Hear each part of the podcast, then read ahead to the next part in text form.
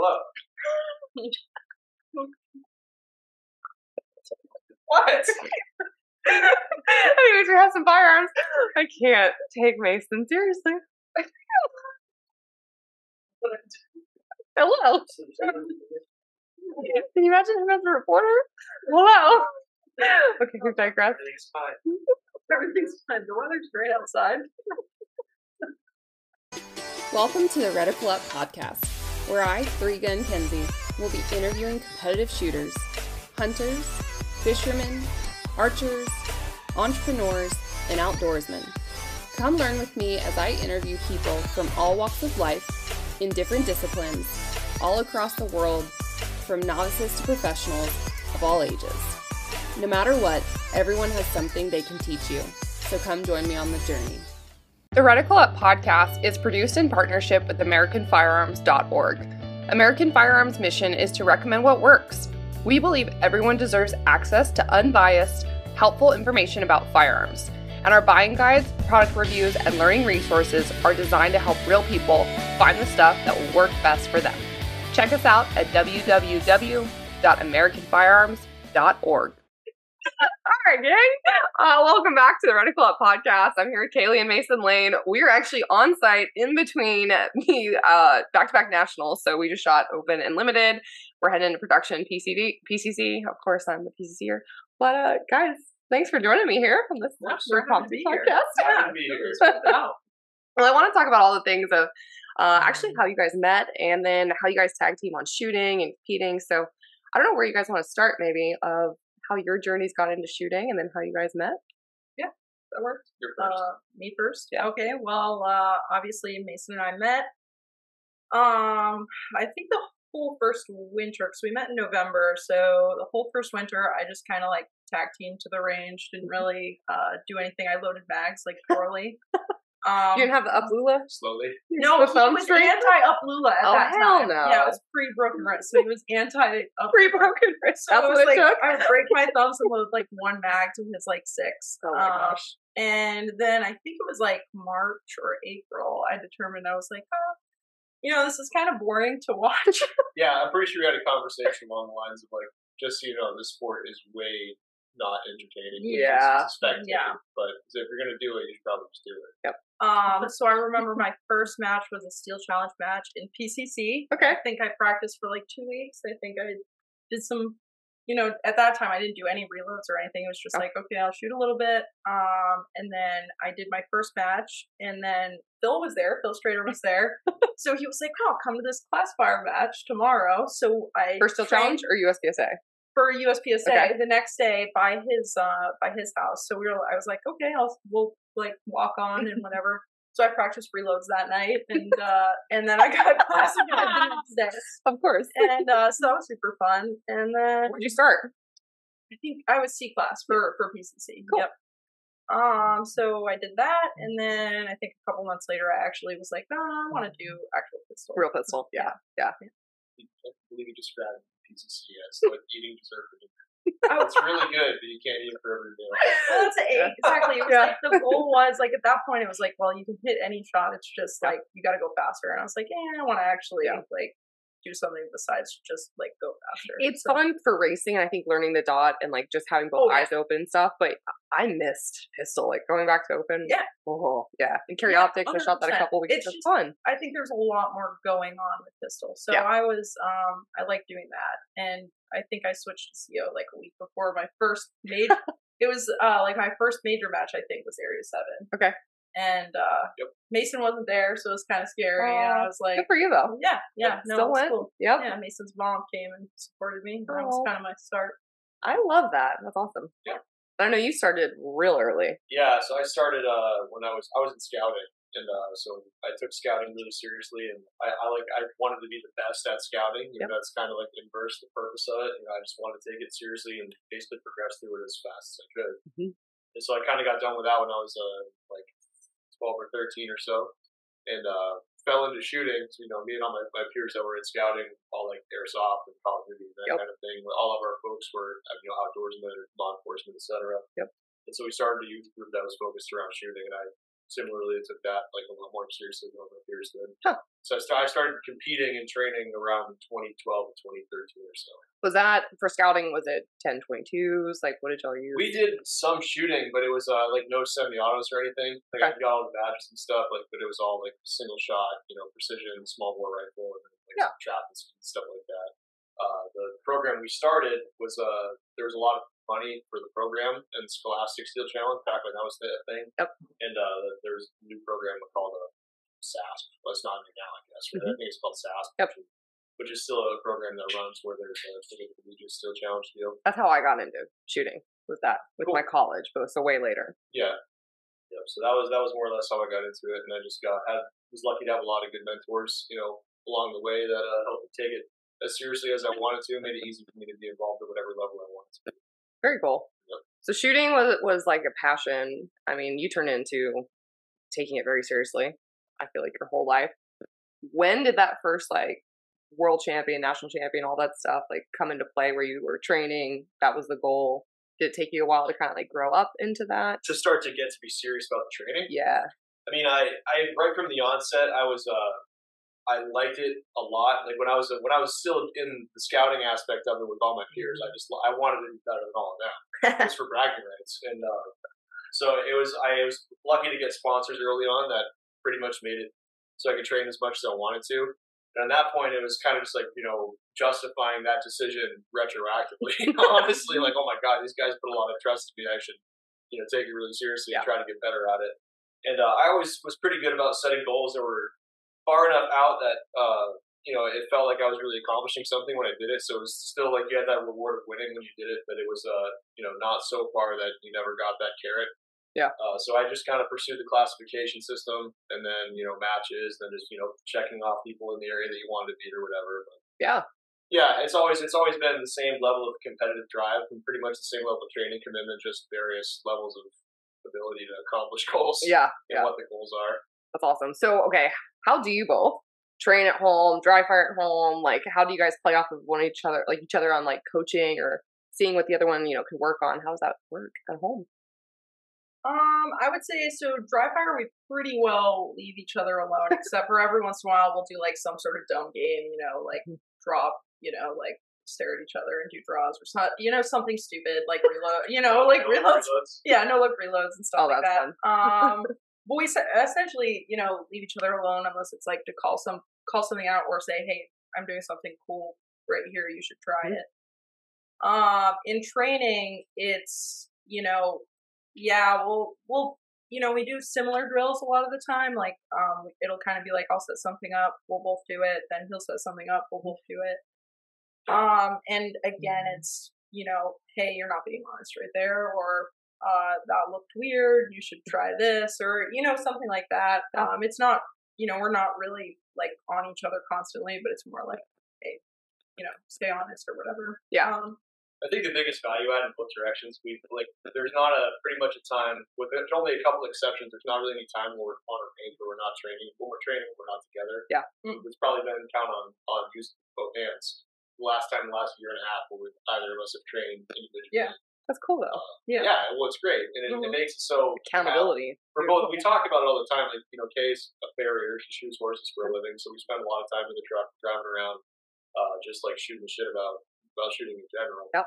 So we t- we have a really good reference on you know constantly doing a stop start continue sort of discussion on how where where we are and where we're going Mhm. individually in our training, and we try to be honest about keeping each other honest. But like it's easy to get into you know chase your tail in training, Yeah. or like we work on stuff that's not important Yeah. or uh, that's not productive. And so we both help keep each other oriented really well. But for the most part, like especially at matches and definitely to some extent in training, we pretty much just ignore each other and stay out of each Yeah. other's way. honestly, And unless there's something to chip in, like actually. Yeah. add. yeah. I think that's valuable though. Like the that separating couples is like in my classes is actually really helpful because Yeah. they learn different learning or different Mhm. things Yeah. and it helps. it's it's honestly better to when we're on the range we just see it as like it's not like we're a couple on the range we're we're training partners and essentially you know just giving feedback where you need to Yeah. um i think one of the cool things about training together is that we don't get into the same like feedback loops like because obviously it's really easy when you're training to train on what you're good at Mhm. and not necessarily what you're uh what you need to Need get to be working on. yeah so like being able to do what he set up and then saying like you know "Oh, i'll practice that and then say i catch him like he loves shooting distance and it's like okay do you really need to be shooting 30 yard partials right now? Like we're we're about to go to a match or something you know so i think that's one thing is really good just actually trying what uh, somebody else is working on. Yeah. Okay, so at nationals, um, this past week was really interesting to me. So you were on, of course, Super Squad for limited, and you're on the ladies Super Squad. But there were times, and I have pictures, but there were times where I caught you coming over, and you guys were talking and discussing and pointing at different stages. Can you give like insight of what you're talking about? What questions? Like literally, what is what is what were you saying? Uh, in a lot of cases, it's just basic strategy. So, like you know, on, you know, on stages, there's a lot of cases where you know I have a reference of sort of where we we both have reference of where we are ability wise in relation to each other. Mhm. So Kay was in the squad ahead of me, so Mhm. she kind of uh she was uh for the brunt of the Yeah, I was- I was-. God, yeah Yeah, that's- what I Yeah, whereas you know I'd come over and say, hey, like what did you guys do on this? Was it reasonable? What's Yeah. play? Mm. And she could pretty much tell me straight up, like, yeah, I did this. I think you should do this, and I can obviously take it with a grain of salt and make my own decision. But Right. that helps a lot. Yeah. Uh, in a lot of cases too, you know, having a corner coach just to be like, hey, I just jacked up this part of the stage, I did that, or whatever. Yeah. that's, you know, like again, we spend a lot of time training with each other, so we're able to say, you know, use this cue, like remind yourself of this, or whatever the case may be. Like Yeah. the big thing, what Kay would always say to me is just hit the seal the first time. Use, a, use the right amount of confirmation. There's no faster way to get through it than to hit it. Yep. Just hit it the first time, even if it feels like it's taking a long time for you. Right, for And sure. so that's something that's easy to know, but not easy to remember. Mhm. And, like simple stuff like that, you know, makes it easier to keep it together. I think it makes it a little bit harder when we're on different squads to like say the things that the things that you think the person needs to hear because honestly it's like I've shot so many matches with him. I know I know a lot of the things to like cue him up to like do well. And the same thing to me, like, hey, treat that target seriously or Right. do Yeah. this or that that. or yeah. Or just grip the gun, or you know, like those little keywords that you don't think about um, when you're just hyping yourself up Yeah. on stage. Um, so it's definitely a little bit harder, I think, when we're on separate squads, but um, still, like, there's little things you can kind of say that, hey, you know, I've watched, you know, every person on my squad screw that thing up. like, you Yeah. should, you should do this because I, I mean, there's high level level shooters, Oh, yeah. but um, people are going to screw that up, or you know, just little things that even just by shooting those stages ahead of time helps. For the most part, we, we trade like inside information about the specifics of the stages or matches. It's usually not that much about like the t- technique adaptations we're going to make Yeah. on the fly during the matches because there's a limit to how much of that you can do. Yeah. You know, you're kind of the haze in the barn, as we like to say. Yeah. By the time you show it's the mat, Yep. Yeah. your performance is going to be pretty much whatever it is. Yep. What was it like each of you to shoot on the super squads? Like, what was that experience like? Because a lot of people don't get to do that in their lifetime. You want me to talk first? Yeah. Oh, uh, okay.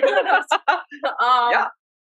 I think it's honestly, I think it's pretty helpful because in especially for me for CO because um a lot of the people I was able to kind of say like these people are in my skill level Mhm. and I can easily see okay they pulled that off and that makes it way easier for me to determine like swinger sequences or something like that like. Oh that didn't work out or that did work out um this match I didn't shoot as well because it's iron it's Iron just sides, it's not fun yeah. on this one. Iron Sights was, is not fun period for me. Um, so that was like a little bit harder, but overall, um, I think the group is really, really supportive, and you know they want you to do well, and and that's I, I really appreciate that. Had you shot on a lady super squad before? Um, I had it CO. Okay. Um, and I, I feel like I did at some point last year. I can't remember though. Yeah, you done it.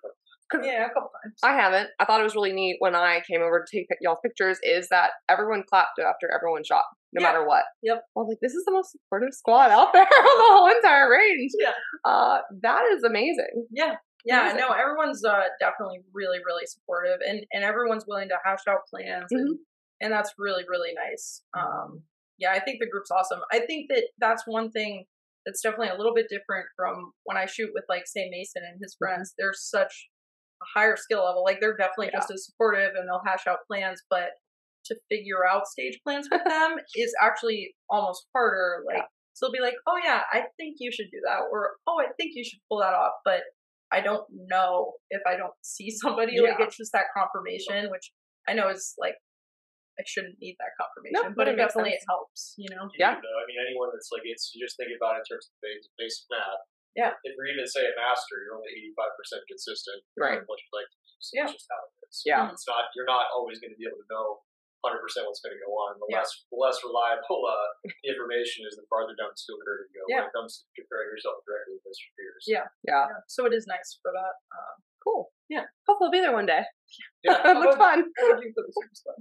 Uh, yeah, obviously, you know, it's one of the only situations where you're guaranteed to be with people that are uh, peers of, of a similar skill level as you. So that aspect is definitely there. It gives you a pretty good access to pretty good information as far as how to time out any kind of an activator sequence or make basic technique suggestions. Um, for me, I've become, less and less dependent on other people's performance to judge what I want to do. Hmm. Like I pretty much decide what my plan is going to be with a couple modifiers or contingencies based on how I'm feeling, Mhm. and I try to not let other people's decision making affect that at all. Just because it's it's I found you know in the past I've taken the mentality like if I just do the same plan as the guys that I want to beat, then it'll just come down to who's the better shooter, Right. right? which is like that's a totally really commendable and fair Oh. you know attitude to take up, but at the same time you have to do whatever's most comfortable to do. How many super squads have you been on? I've been, um, I could be wrong on this because I don't have notes or anything, but I think with one exception, I've been on the super squad at every massive shot since 2017.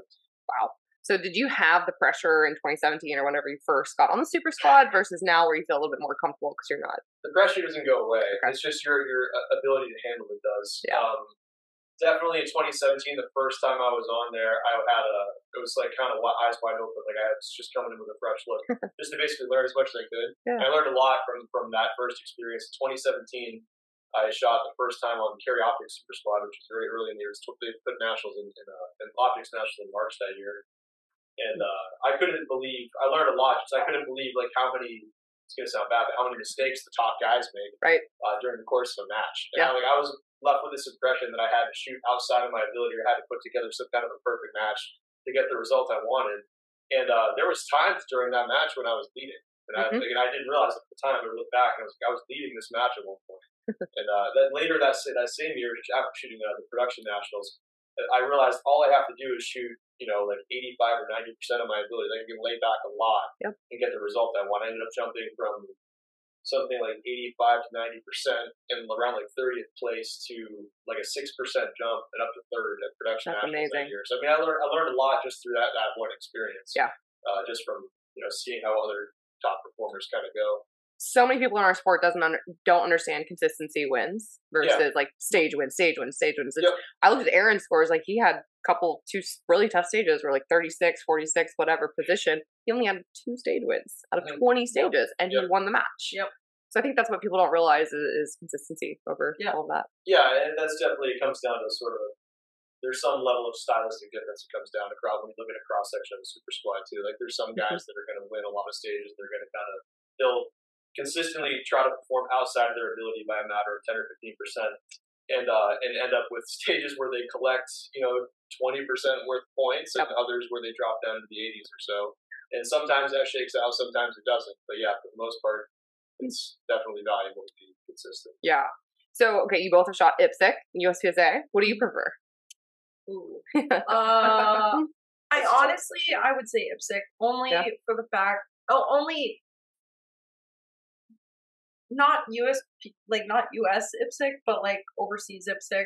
Mhm. Uh, it's awesome, honestly. Um, the amount of stages that they get you through in a day, honestly, just probably due to the three two one format. Um, Walk me through that. Never shot IPSC. I'm shooting my first one January in Florida. Oh yeah, that thing. one. That Yes. I'll be there. So, so we've gone. Uh, Mason's gone three times. I've gone twice to the Czech Republic to shoot the, the same group. The Extreme Group puts on a match. The Extreme Euro Open, Mhm. Czech Republic. Um, they do thirty stages, three days, Ooh. half day formats. Um, Yep. The first time we shot it, they had they had children. It's so awesome. Literally, children are facing your targets. Like they have little safety vests on. Like Labor is cheap over there. Oh my god, it, it was cracking me up so much. Like there's like a little girl that's like six years old, just Oh my pacing, gosh. pacing away, and they're all smoking cigarettes. And it's just it's incredible. That's not on. It's incredible. It's disconcerting. Um, I would. s- okay, that's something I should prepare for. If I see it, I'll be like, okay, that's normal. yeah. Um. So that was really really cool, and and we were. I mean, we literally got to just sit in a chair and, and watch watch the kids pace. You know, you got to watch the stage ahead to see what was going on um, because of that five minute walkthrough thing or four minutes or whatever it was. Um, I thought that was really cool, and I think the the bigger part um, was that like the 32 round stages, like in the U.S., we we always like to say like, oh, if it's like a speed shoot, it's mm-hmm. a speed shoot. Like we don't put effort in, we don't put Yeah. walls in, we don't put you know if it's a 12 round stage, Yes. why are we going to put all this effort into it? Total opposite. There's the same amount of effort put into a 12 round stage, a 15 round stage, 20 round stage, or a 32 round stage. Huh. There could be 20 walls out there for a 12 round stage. like, and honestly, a 32 round stage could be a minute and a half long. Holy shoot cow. That's Yeah. kind of fun, though. with Oh, three yeah. moving targets, Yeah. steel, everything. Why are there still all different colors? That's just kind of normal. Well, they do that. It's actually it makes more sense because it's white is no shoot steel, so Mm. blue is shoot steel or Or whatever, whatever. whatever. So- In in um yeah, it all it all depends on the match. Like sometimes they'll shoot the white sides of the target, and then, It's not confusing. Yeah, Yeah. to be worth a lot to Yeah. So, um Okay. So I think that was really cool. Uh, everyone talks about wanting to do the like you know have like staff reset just so that they they can sit on their butts, and that's not the true purpose. I think like at the end of the day, if you're only going to get through six stages, then Yeah. why would you have the staff reset? The staff reset is so that you can get through ten stages Right. in a half day if you're going to do that. Right. I, I, that's- I was Yeah. exactly what I was going to say too. Is that's that's there's that, but it's also this last year we shot the match. There was only uh, staff reset on only the larger stages, and they only basically had them setting up with the uh, with the moving They're targets. moving. Yeah. and they were still able to move, you know, ten Shooters. squads or whatever through ten stages in a half a day. So it's it's come out the efficiency of, of, of how how they systematize you know the stages and having the Mhm. uh, just the number of reset that's that's required by having smaller stages is way different. Um, so I, I obviously like that a lot. You know, they're they're way more formalized in terms of how they go about the, the reset pro- process. A lot of the times in the U.S., right, you'll go down range and you're like, you're gonna patch one target, or you're like, hey, Yep. you know, buddies, let's go team patch one target, just because I already walked all the way down. here. Right. You don't get any of that over there at Yeah, all. yeah. The other, like like she said too, the other thing is the economy of effort in the U.S. is like directly related to how many rounds of stages. Yeah. Like you're, you're going to be lucky to get anything other than some targets in a shooting box. Right. Of course, in America, that's just not how it works there. Luke, uh, one of the guys we're staying here with at the match when he shot at Pan Am a couple weeks ago, he said, uh, you know, I was I had this impression like you know all the short courses were going to be like really speedy and boring, and it's like it's not. It's the the, the lack of F, of rounds applied to the stage, just the contrivance to lower the hit factor in most cases. It's not like uh like it's a faster paced stage or it's less shooting. Right. And so you get just as much stage out of twelve or thirteen. That's kind of cool, though. if not more. Because then at the top with the speed shoots that we have, the percentage is like 0.01, 0.05. Right. The scores are compressed. There's no the- separation the there. The factors are way up here versus there they you know by having essentially cutting out targets on a 32 round course like a style that style um you then have a two factor or a three factor Think- where people Yeah. actually have to aim to get points Think about this: the limited nationals we just shot. Scott Brown finished on a speed shoot. We were standing in a box, and you had a couple steels, a static paper, a swinger, and a partial in that order. And it was like a three and a half second stage, and he had to blow the curve on that stage by a matter of like twenty percent to win, and he Mhm. almost did it. But if you took that stage and applied it over two or three shooting positions, think about how much more separation, Right. how much Yeah, like more sure. skill is required to to apply to you know to blow the curve in that same. That's why the old classifiers are so blown out, too, though. yes. So Well, the higher the factors, the more the scores are going to compress. Right. It's just kind of how the math works. Yeah. Yeah. Uh, opening a can of worms, though, because we kind of talked about a little bit. What do you guys think of the uh, USPSA like staff reset at some of the sectionals and area matches? Pros, I mean, cons. it's, it's awesome if we're able to do it. We haven't actually attended any of those we yet, so I mean, I can't speak too much on what the experience is like. I think it's a great thing, but like like Kay said, it's if we were doing staff reset, um, just because it sounds like an attractive idea on paper, I think it's a little bit misguided. This should be done so that it's actually more Purposeful, efficient, yeah. so that it's systematized. You're able to get through more then yeah you could fit more people into the match or fit more stages or Yeah. something. So how do you guys prepare for the big shoots, whether it's IPSC or USPSA or even like nationals right now? Uh, what do you do gearing up? What changes? You're first. Uh i would say Kate, honestly- Kate's always first. I We'll just know, go with that. yeah uh First. I, I would say honestly, in general, shoot more. Um, we, I would say the the bigger thing that changes is that we'll do more like dynamic shooting, not necessarily just drills. Um, more scenarios, more. Uh, it, I, I just would say it's not like stand and shoot drills or or just like a out of the book drill. It's going to be like we we set up some paper, we set up no shoots, we maybe set up something that we think is going to like okay that match looks like it has a lot of partials. Mhm. Set some of that up. Okay, it's got a lot of ports. Let's set that up. Um, not necessarily trying to set up the stage. but Yeah. Set up more stuff where we're we're working on visualization and then execution. Yeah, to, to understand the difference, you kind of have to understand like what we do like during the regular season, right? Mm. Like in, in the regular season, like we'll structure a live fire session, for example, like around probably three drills and try to compartmentalize like three different sets of skills. So you do one compartment of sort of like pure fundamentals, where you're doing like doubles or crack accuracy, or maybe something that's slightly more complicated uh, that stresses all you're focusing on is your grip and your vision with maybe some small distractive element to make it harder. Yep. And then uh, you know you'll do like sort of execution training where you're doing the exact same thing that you're talking about. You'll do more of when you get closer to match. Hmm. Uh, definitely the volume of training increased a lot. Like there's you're not one like we, we both Yeah. shoot. I, I in the last couple of nationals I've shot I've shot essentially every day for up to two or three weeks before the match, just because you get more comfortable, you know, just shooting when you're able to do it all the time. You guys just walk out your backyard. Yeah, we're, we're, we have a range on our property that's So you know, awesome. just Yeah, a hop, skip, and is. jump away. Yeah. It is awesome.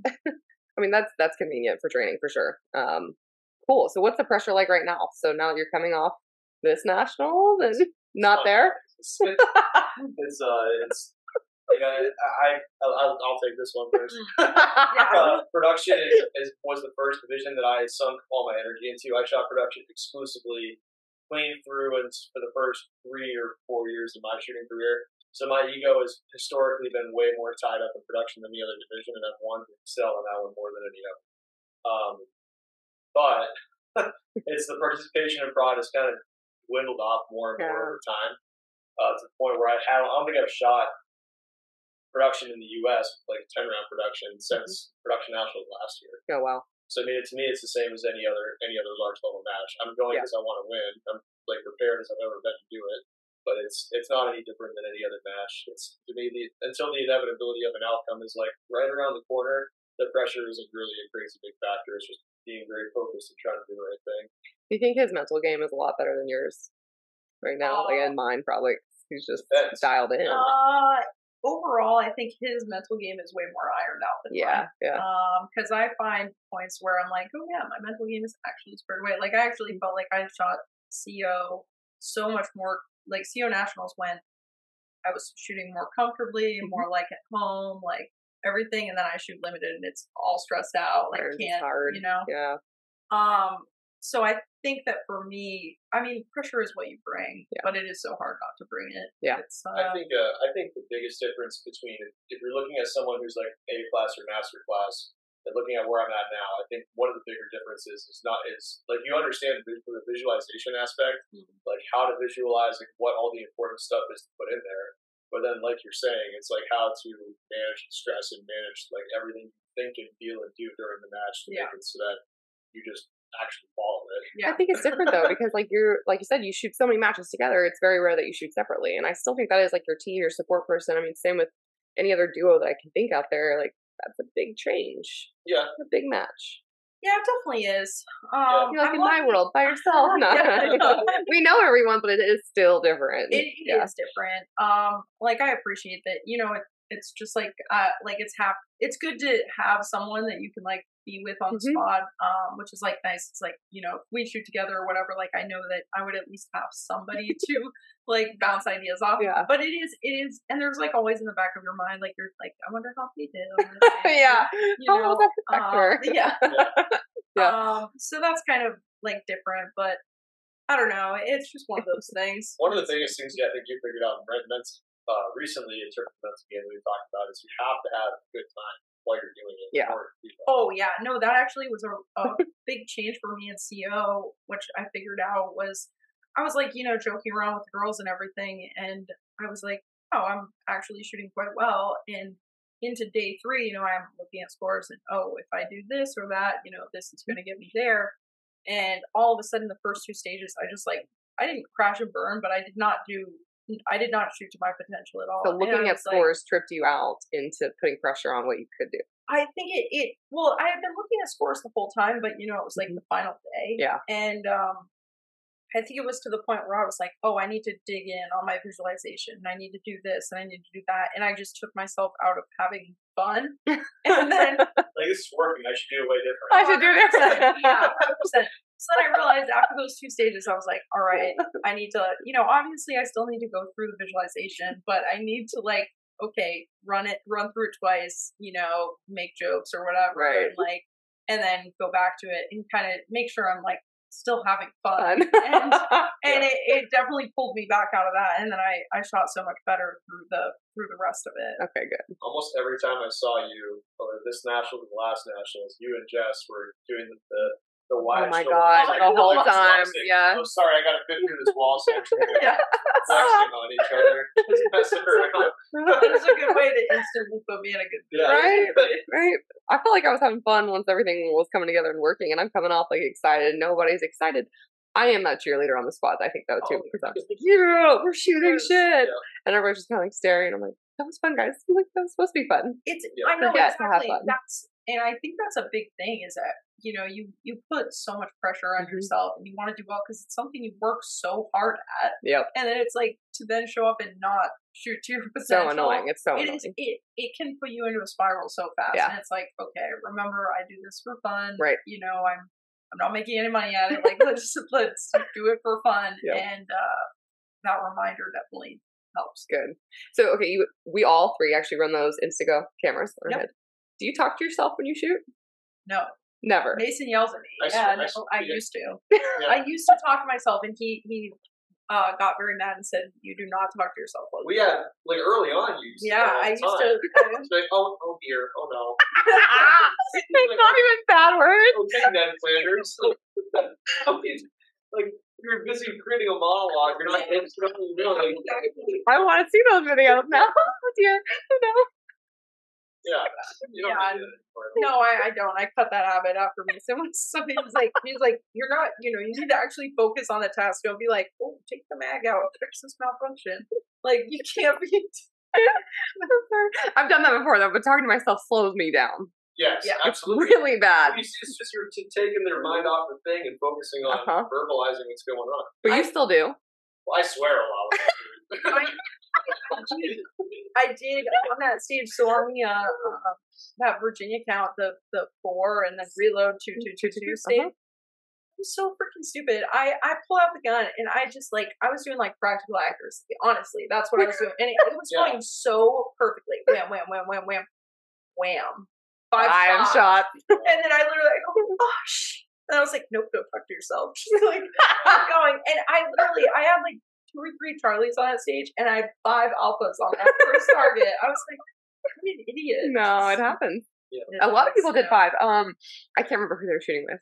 Uh, it was either Steve or Camden, one of those two. The ROs Mhm. did five shots, and Linda made fun of them for doing five shots, and she went up there and did five shots. and I'm like, so, karma's very That- quick, That thing is Oh. and it really is. Karma is contagious. So Tim, Tim Proctor on my squad, uh, that that speed shoot with the seven rounds or whatever, he shot the no shoot, and so I was like, "Damn, bro!" And then I go up there and I shoot the no shoot, but I got the alpha Yeah. with the no shoot, um, and it really is contagious. so you know, Mason fell on on day one of shooting. He, Uh-uh. he fell pretty bad. Yeah, it Where? was like When? Stage uh, 15, so when we had to duck around the backside of the area. Yeah. he fell like Do you have this on really video? bad. Oh yeah, the head cam footage. Of, he like he fell like the gun was the first thing to make contact Yeah, with the The ground. gun broke my fall. yeah, yeah. Then it malfunctioned because he had Oh. But um, so everyone was making fun of Mason for falling so much because he really does fall a lot. And then Yeah. Luke fell and like absolutely skinned his knee like just so bad. Yeah, It sucks. it is contagious. Mhm. Yeah. I didn't fall, so another one under my belt. There you go. um, okay, we digress. What were we talking about at some point? Uh, I know, right? Just went all oh the video stuff. No, I went back and watched my head cam on one of those videos, and I'm now talking to myself again, and I just like kind of gave up. I was like, oh, this is great, and then Yeah. really slow, and then that I'm like, this is the worst. So I'm like, I can't post that video. you hear yourself talking more than when you're like third person. Yeah. Also, my dumbass, I forgot to flip it upwards, so there's just me and the gun and no target, so you can't see the swinger. And I crushed those stages. Like, cool, Ken, we've learned. but the recoil looks so Looks good. so good. Jesus Christ, so that's bad. Uh, Um, no, so you guys did decide to create a training company and travel and, and teach together. So when did you formulate that company and decide to like go in business together and all And, that? uh, so I, we started. I started the company in 2019 in May. Uh, originally, it was just, just kind of my thing, and uh, you know, Kay had owns her own business. And That was part of the inspiration for me to do it. But uh, I was still in college at that point, and uh, just get just getting out of college, I think, and realizing that it would be a good stream of, of income. Mhm. You know, like, like the part time job that I had getting through college. Like, okay, What was a part time job? it was I was cleaning police cars in the local police department. It was a maintenance. Working, working and he would fix the uh, he would fix the uh, parking meters Yeah, I worked with the parking division. What? and I would uh, clean, clean cars and whatever else. Those- those are- it. Those aren't made for winter. I didn't know this either. The batteries in them like die, so Those- it's yeah, like a you're full time job, that. just like running around fixing those things. like your straight face. I'm like, really, this is funny. Yeah, There's somebody that has to do that. I forget. yeah, it's, it was good for a while. Oh, So. I started. I started a company at that point, um, and it, it was. I, I instantly knew that I liked it. Yeah. I didn't realize how much I would. I started doing, uh, you know, these kind of individual lessons to people in the area, Mhm. And then got more and more requests for classes. I'm still working on growing, you know, Yeah. growing, getting more and more requests for classes, of course. But I'll, i go just about anywhere people will have us. And uh, now Kay is travels to pretty much all the classes with me and helps me teach and stuff. I love it. So, okay, backing up, your demand came from word of mouth. It wasn't you like putting out like classes. It was like, hey, come here. Like, okay. It wasn't you saying a date and come to you. Yeah, no. I, I mean, it's it's the way classes operate for the most part is it's the same for most instructors. Mhm. It's uh, you know, someone in an area wants to take a class, they get a hold of me. I say, here's all the stuff you got to have. Yeah. And they're responsible for doing all the the logistics of getting people together, getting it approved at the club, making sure there's all the requisite materials to make sure the class can operate, and then I'll go almost any distance to come put on the class and make sure it goes smoothly. What's almost any distance. Uh, we're going to Norway next year. What? So That's yeah, awesome. yeah, we'll go pretty much anywhere. You guys remind me of Max and Linda then. Yeah. Teamed up. Oh yeah. Okay, how cool is that though working together? And I know like you oh my gosh, you're wonderful. You see a lot of things that he does and you can help us in the background. Um dry firing a stage was the most weirdest thing I've ever done. That was Yeah. great in that class. Yeah. So uh how does that feel too, like being in class and like playing off of each other?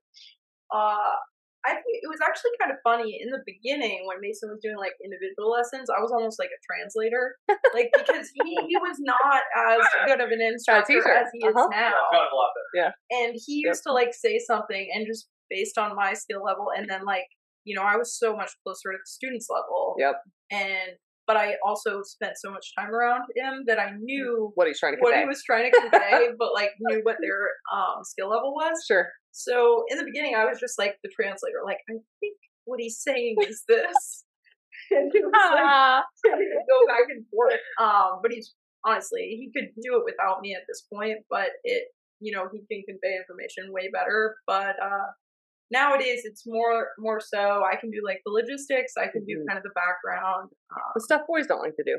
hundred percent, Yeah. hundred percent. General. I still think people get a lot out of having you in the class. I do It- too. It's, it's uh, Yeah. people. It's, it's the same thing on a lesser degree. I'm not incapable of communicating with people like I used to be, but uh, I do think like having it come from a different perspective, of someone always that's gone through the issue themselves, and you can provide a unique experience and share that directly. Yeah, where I, I know what I'm what, where someone is and what they're looking for, and I know what the step in between is. But I don't have the you know I just went through the six months experience. Yeah. that same information the same way.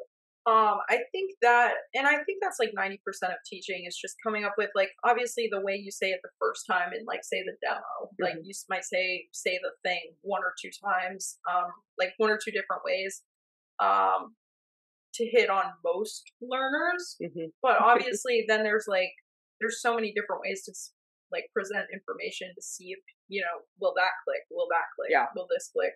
Um, so I think having like two different perspectives, just like coming That up helps. with new ways to to present the information helps. Yeah. So what have you guys seen in your students? Like where they were what have you seen like case studies of improvement?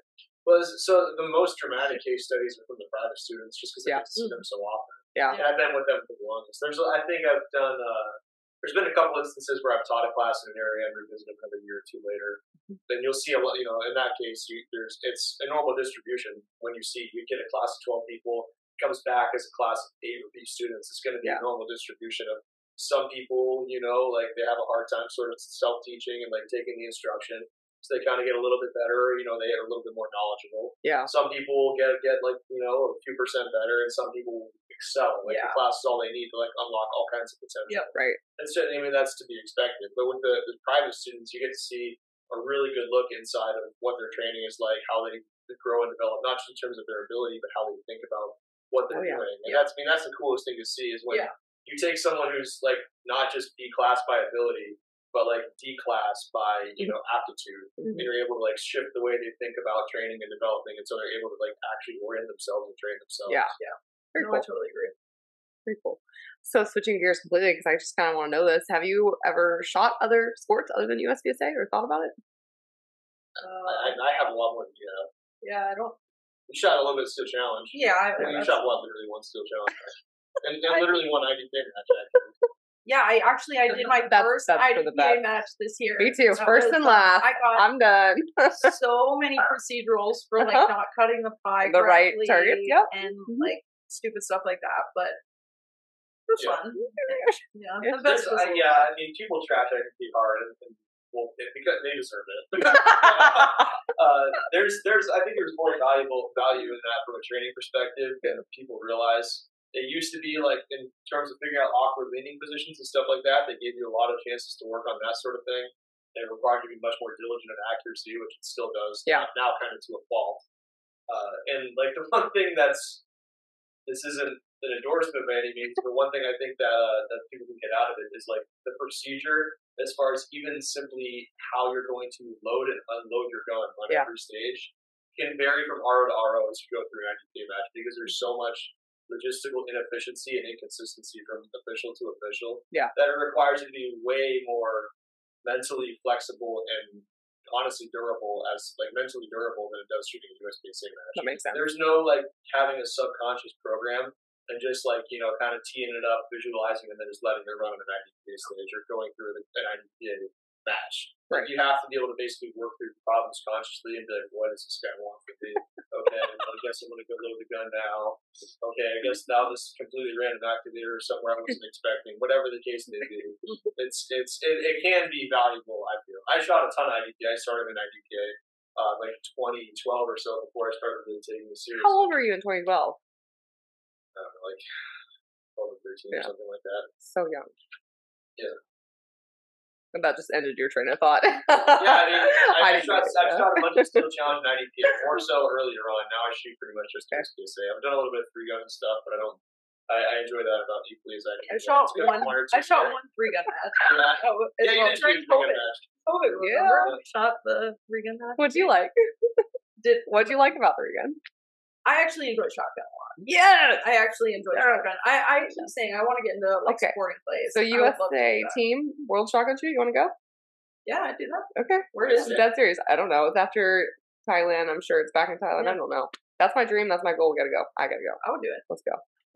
I actually, I, I'm Not not kidding. good at it though. Yeah, you are. You just bust. You just blow things I up. can- It's very easy I to train can hit shotgun versus pistol. It's just Yeah, I mean, you I haven't can- even done enough to know if you're good at it. Yeah, no, I, I just have to practice the loads. that's all dry fire. Yeah. It's the It's all IPSC shotguns. They they have like the choking and like knowing your patterns and stuff. is a Yeah. big deal too. Yep. Still set up tight partials like Oh, shoot a yeah. bird shot. Oh yeah, I mean that's what I'm used to in the three gun stuff, and that was what I love so much. Is like we got to choose options.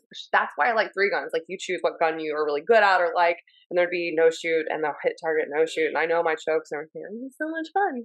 I don't know why, but I love it. I try to. I like teaching women to gear, though. Oh, Yeah, so much. I yeah, you have to drive to matches. I would never. I, I'm never gonna fly to a three gun match. Yeah, Mm-mm. I've done it twice. I mean, Never. It's a, at the three gun match that we shot. It was local. And like we were sharing everything but the pistol. And I still, I could not believe the amount of crap I was dragging around. I'm like, God, I feel like a Sherpa right now. Birdshot plugs, rifle, which burner and long range ammo, pistol ammo. Then you got your caddies, you got your mag pouches, your magazines for rifle, for pistol. Um, you got your And your totes, your rangefinder, your You show up with everything all organized, and then it's like one stage Yes.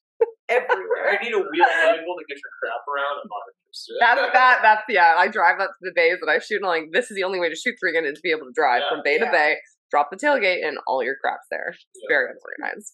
Um, cool. Okay, so other sports. I was curious about that. um, so for you guys, what is like your goals now, individually as a couple, whether it's business or shooting? With you're on World Shoot Team, right? Yep. Are you as well? I am. Okay. yeah. So what does that look like? What are you preparing for? Well, I didn't know, and well, I didn't. I didn't know I was going till recently. I, Okay. I, uh, I like did all the um the qualifications, and then recently I got the slot. So I haven't necessarily got to decide what that preparation is going to look like. I know that we shot that Pan Am match, and the swingers Yeah. over the top swingers Say anything like that. ate my lunch. I'll tell you what, I it was like absolutely brutal because I would I would shoot the stage and be like, yeah, it's Alpha Charlie, and get down to the swinger and it'd be like like one delta, and I'd be like, oh, Not Okay. funny. So- everything I know is a lie. Yeah. So um, that is going to be a big practice. We actually just got a uh, a swinger so um, funny. It's so painful. to actually shoot um, in practice. So That was like area eight swingers. The right one, the oh, left those one. those ate my lunch Yeah, too, those but were Experience that man. Yeah, but but yeah, the one the ones at Pan Am, it was every other stage Mm-mm. lightning for the Mm-mm. top swing. Mm-mm. and it wasn't like all exposed. It wasn't like, oh, here it is. It's like no, there was like this much dipstick target. They were they were tough enough At- that, at the. Americans figured it out by the end of the match. Like everyone I talked to, but every American I talked to, like they got progressively better at the swingers over the course of the match by figuring out how much they had to leave them oh. based on the distance. Oh. Yeah. Yeah. So in a lot of cases, you had to shoot like off the edge of the tee to land them in the middle of the target. That's, that's Yes. brutal. It's Yeah. they were Yes, that's really brutal. difficult. So Yes. it's like that. We're gonna have to work on that a lot more. yeah, so we're gonna we're gonna do a little bit of that. Um, we've been watching videos of matches that are at um, like put on in that area. Yeah. Uh, obviously, it's not going to be just like you know them putting on that Yeah. match, but you know staff is probably going to be largely taken in from that area and and putting on the stages. So we've been you know reviewing a lot of match video. Um, you know, kind of thinking about stuff like that. Seeing um in in in Thailand, they like the matches are pretty spicy. Honestly, Yeah. like pretty pretty difficult shooting. I would say a lot of partials. Um, so we'll be once we get back from this match, it'll It's, be it's not going to it'll be radically on. different than how we prepare for any other match. It's just Yeah. the shot difficulty and like practicing much more demanding technical, Yeah. you know, shooting. Basically, there's not going to be like a lot of all kinds of soft entries where you're kind of doing a bunch of shooting on the move. It's the shot difficulty be a lot higher, be a lot more swingers, a lot more really particular positions and stuff like that. Just okay, dumb, very dumb. They have a matchbook. Does the matchbook stages line up with But most? there, there's really not. I There's mean, there's not, not like the week prior. Yeah, it's brutal. Okay. I mean, that's part of That will be IPSC too. going It's area. the, there's the nature of IPSC. You can't go walk on the stage Yep. for the five minutes. So you're required to work with a lot less visualization, repetition to get the same job done. It's crazy. I think um part a couple of Americans will be shooting the pre-match, and they're planning on sending some video Back to um, y'all. Yeah, obviously we won't be able to like prepare with it at that point, but it'll be being able to like review the stages and Yeah. um kind of kind of get some visualization maybe. Are y'all shooting the same division? No, No, I'm shooting Prod. I'll be shooting production optics light. What does that mean? Why light? I so I wanted to shoot production optics, but um, we decided to make a team. So to shoot on the team, um, the other two girls are shooting light guns, so I just went with the light gun. So I'll be changing out the X5 grip for the Oh, you're standard. lightweight, Yeah, so it'll be the standard X5 grip as Okay. opposed to a heavy heavy. weighted, X5. beautifully balanced. So- yeah. Yes, exactly. No more TXG, Sure. that face. But They- uh, Basically, they subdivided that.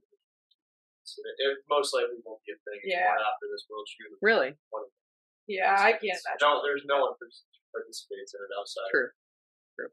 that that was the one. Yeah. Basically, the World Shoot would be the only match where like, they subdivide it that way. So I know a lot of people probably a- ask you this already, and I don't know if you want to grab it. Do you want to show people the guns that you shoot and what you modified and all that stuff? Yeah. You're like sure. it's so far away. But... Okay, so let's talk about uh, limited guns. Yep. All right. So uh, you first, because you can start with the older guy. Right. So this is uh this is the gun that I shot and loaded this year. This is uh assembled pretty similar to how I shot the gun last year. So it's uh essentially uh the same exact frame I use in, in uh, both production and carry out to the bottom. It's a Sig 320 um, with the Legion series TXG lower. I've done a silicon carbide grip job on it. It has a Grey Guns trigger, which is pretty nice. Fairly light. Uh, favorable for shooting quickly. This is a upcoming Grey Guns prototype 40 cal slide. It might not look exactly like this, but it's going to be something pretty much like this. You can see it has pretty fat barrel on it. It's got some nice sights. It's got a, a very a tightly fitted barrel, which is super accurate, and you can see it has the X5 series uh, rear plate on it. So those aren't necessarily uh, av- available to order now, but that's kind of what's coming up soon. Is what I shot at the series loaded matches. How much does that weigh? Um, a lot. It's probably it's, it's probably something like 45 ounces without a mag well. With no mag, I had to guess. It's a little bit heavier than the production gun. Yeah. Okay. Uh, so I shot a. This was kind of like the pre. I guess the.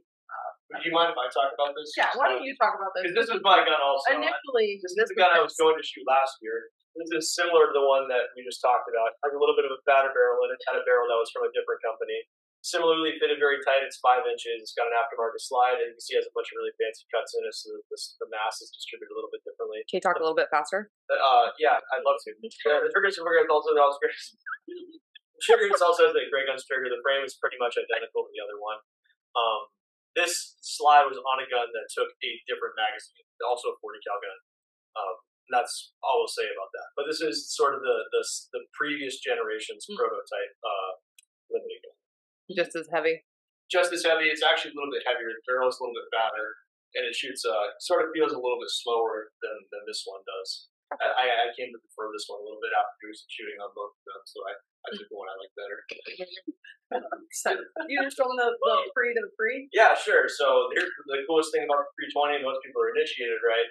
You literally flip the takedown lever, pop the slide off, and you can throw any other slide back on it. So this is the slide that I won for two limited nationals with in 2020 and 2021. This one has a little bit of a shorter barrel. It is for the most part a factory internally. It's a factory SIG 40 cal slide. You can see it has those very nice cuts, very nice sights, and a very nice tight fitted factory barrel in there.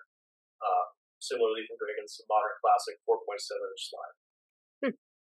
Um, and then for production, Yeah.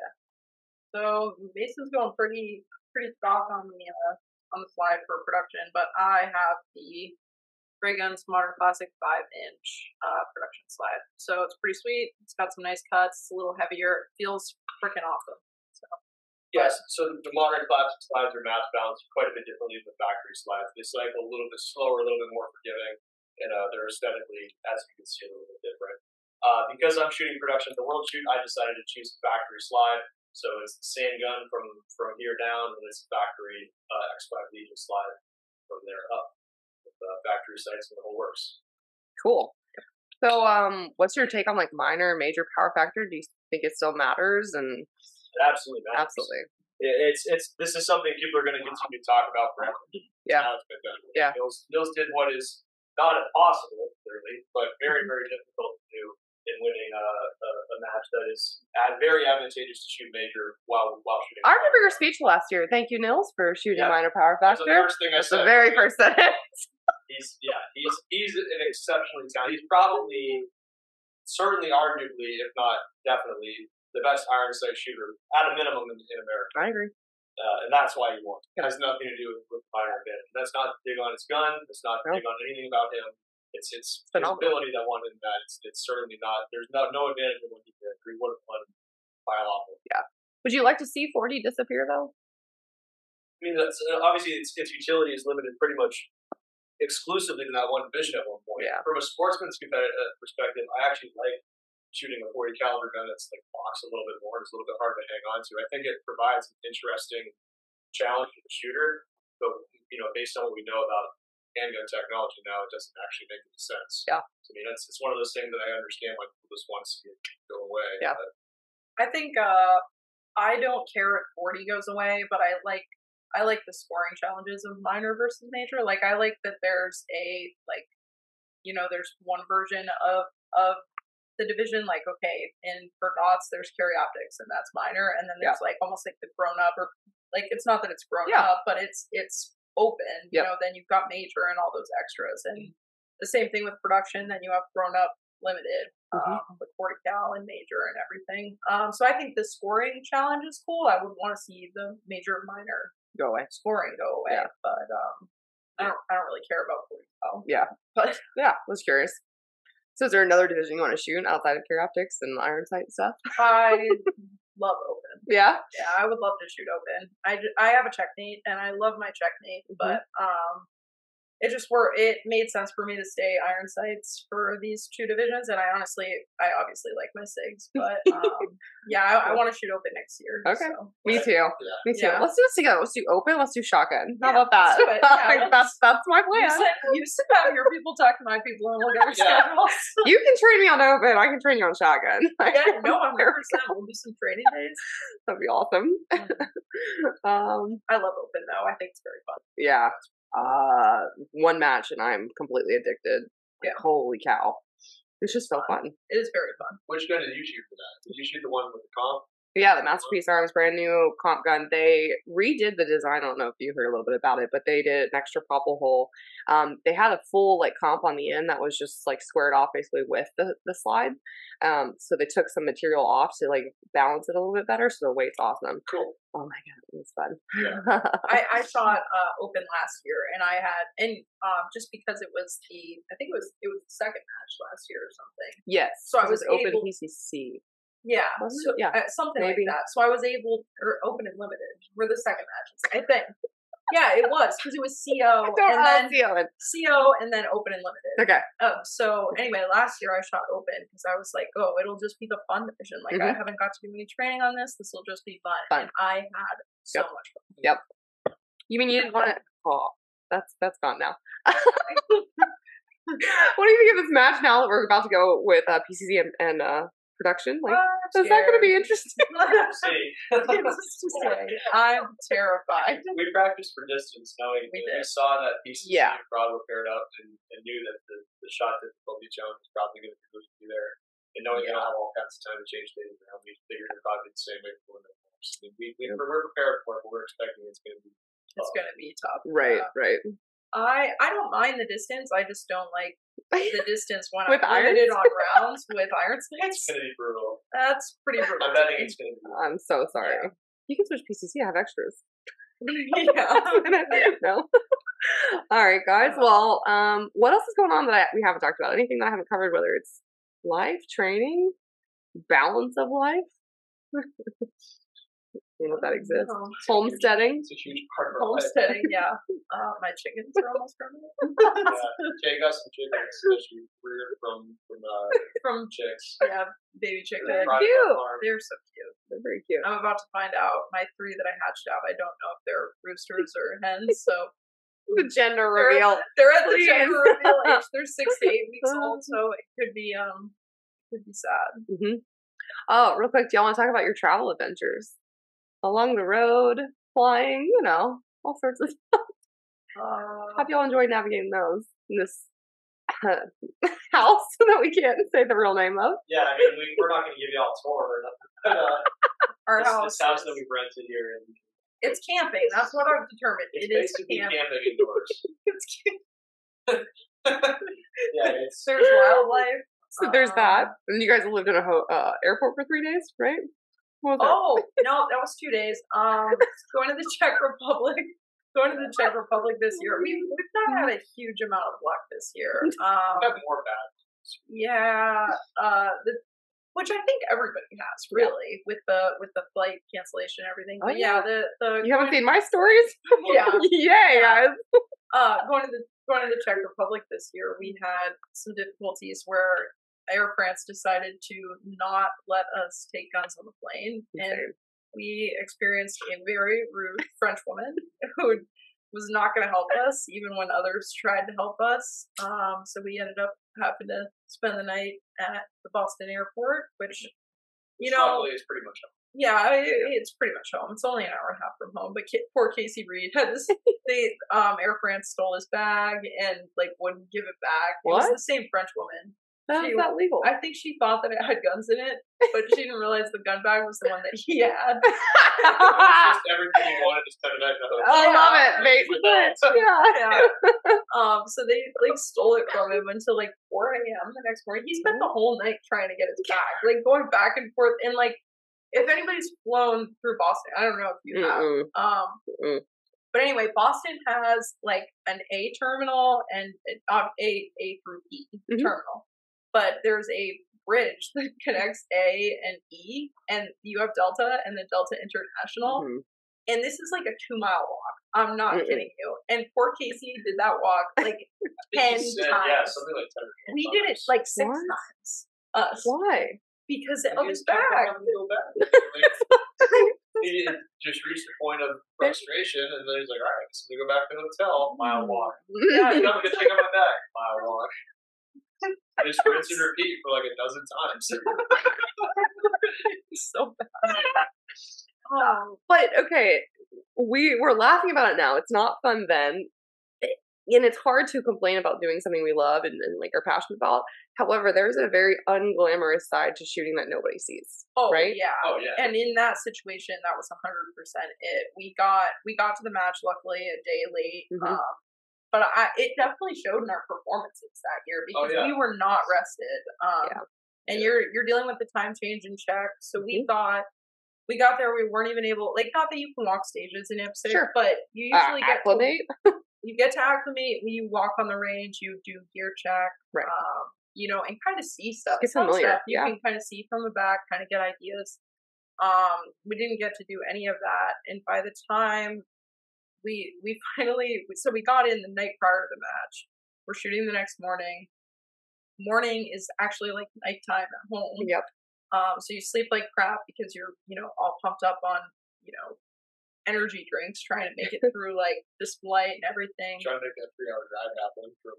Prague yeah, to Prague. Prague to the range was a three-hour drive. We're, we were so tired, and uh, we shot. And I remember just feeling like I just kept drinking energy drinks and just feeling more Mhm. anxious and not any Yeah, less tired. That was me Sunday. Yeah. Oh yeah, Yeah. that was me Sunday. I didn't feel good, been like coming in sick, and it was like the last day. Remember, I take I did a whole energy drink, and then I laid on the cart and I fell asleep for twenty minutes Yeah. waiting on the squad ahead of us to shoot. And I woke up and was like, hmm, maybe I shouldn't be shooting. Yeah. and honestly, too, um, like even food, because we don't had airport food. Honestly, beer. Also. I mean, what do you do? we got into the Delta Sky Lounge, and it's like, We're we still have the Boston Mavericks story. oh, Do the Boston dogs. Okay, this is awesome. We're haven't even talked about boneyard stuff either. So Yeah. So we get so us and Casey go to this, this Boston Bruins, this Boston Bruins bar in the Boston, Boston airport, which is awesome. We've actually gone there a lot of times. The food's really good. Yeah, it's fine. It's a prayer. repeat customers. pretty quality. Um, so we go there and we order these. We both order sandwiches. Like I, I got this. I, it was a very good sandwich. He gets a very good sandwich. sandwich or something like that. Casey orders these Boston dogs, and it says they're. They say, "Do you want a Boston style?" And he's like, "Yeah." And they're they. The, des- it was the description was outlandish. It was like the most. brioche bun. It was like a paragraph of script. half, describing half country hot pound. Um, you know, Don't they do Boston. cucumbers, pickles, onions, like all, all this stuff? I don't, uh, the It's a details lot. don't matter. Okay, What okay. point is they really sold the hell out of they this hot sold dog. like they sound Uh-huh. and it's fourteen dollars for like hot Yeah. dogs like and and but literally they sounded incredible they come out our sandwiches come out perfect perfect this girl next to casey gets like a half pound burger right next to him and casey gets these two like Frank's hot dogs It was like a steamed hot dog on on two like a raw bun. and you know, it wasn't bun. It was pieces of bread, like literally. Ah, casey. relish, Aw. relish, and mustard. Uh-uh. That's That's it. Bullshit. And for a second, like? Casey's just like just like trying to just eat it, like like not not acknowledge. and I look over at him like, oh wow, Those mm-hmm. hot dogs are pretty underwhelming. I like like a spit take. Like, I was trying to ignore it.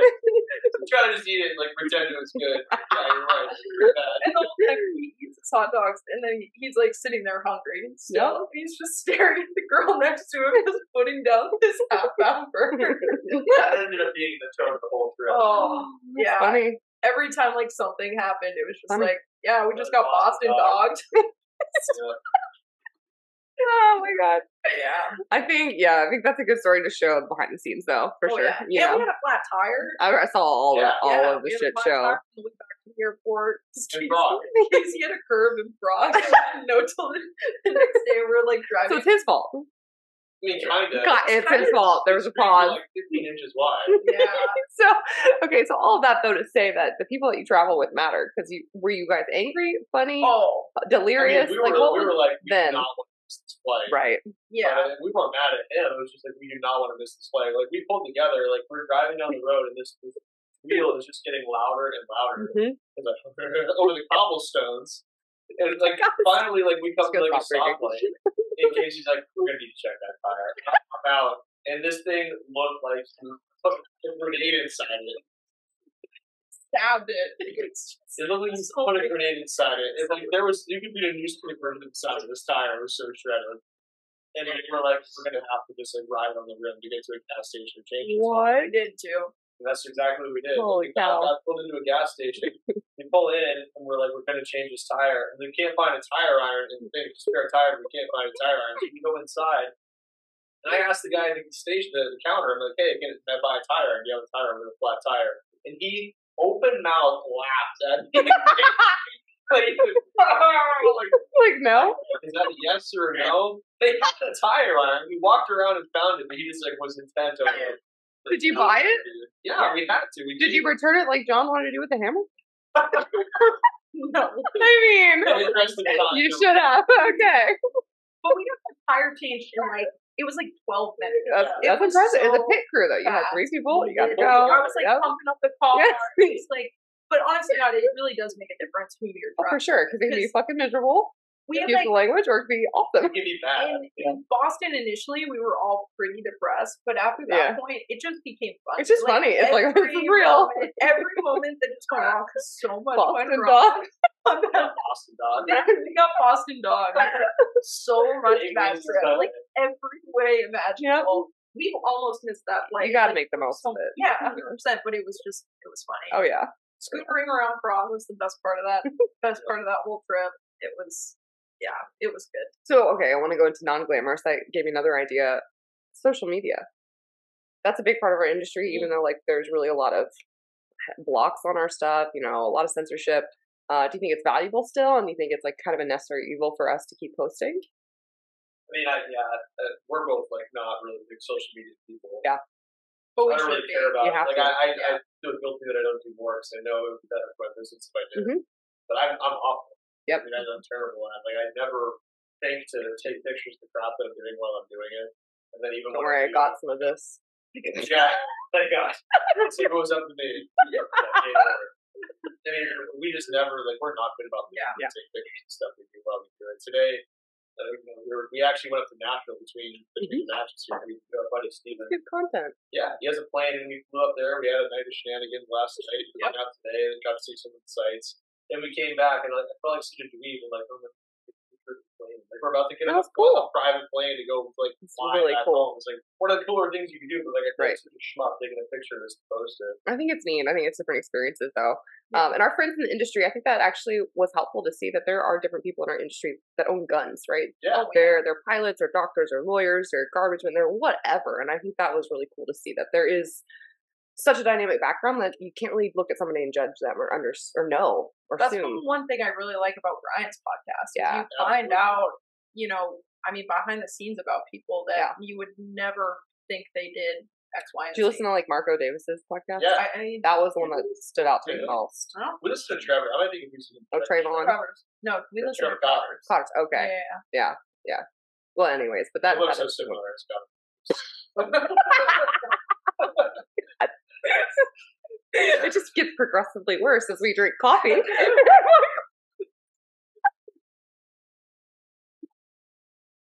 very last minute things too. Um, you know, with everything in our, our Second Amendment too, and, and God, everything's changing in our industry. Like I said, censorship and, and all that. What do you guys think is like the most important thing for you know two A supporters, people that carry guns, like to do on a daily basis? I mean, like if you're talking about in terms of the longevity of the second, Yeah. like just you have to be open about telling people what you do, Mhm. and you know, explain in the most compassionate way possible why it's important to you, but also be unapo- unapologetic about Yeah. why you are the way you are. Like I, I know it's it's a good exercise for us because Kay's a farrier, like we mentioned before, and there's horses like like firearms are kind of there's they don't really follow any one. Uh, Type of it's, it's not a predictor of Yeah. where someone lies politically or ethically. Yep. You could say, and so we uh, interact with a lot of people that are, you know, Second Amendment ambivalent or even aggressive, Mhm. and you know, we have to basically state our piece, and it's like, you know, we're not going to be unauthentic No. about what we do. Yeah. We're interacting with people just because they're a client, and Yeah. I think for the most part, you know, we have clientele, or you have clientele, not to overstate my role. That uh, that appreciates and respects that we're passionate about it. We're going to tell them, Yeah. everything, even if we think they're wrong. Yeah. And I think that's the most important thing people can do for the most Yeah. part. honestly it's like it's one of those things where i actually i think people are you know it's not like people are going to want to go out shooting with me but i think they i think that everybody gets a vision in their head of what somebody is like like say that crazy anti-gun person we have a vision in our head of what they're like and it's like you know everybody's a product of their own experiences Yeah. and um Upbringing, yeah 100% parenting. and uh, them putting a face maybe to who you are and seeing like, oh, I'm not just some crazy, you know, Yeah.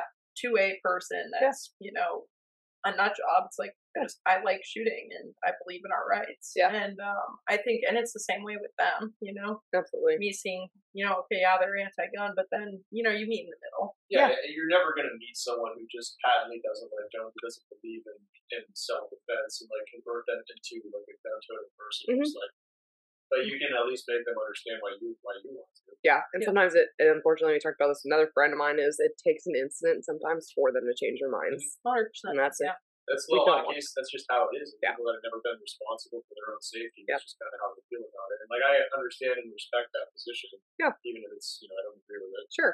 Yeah. Well, we did go on longer, but is there anything else? No.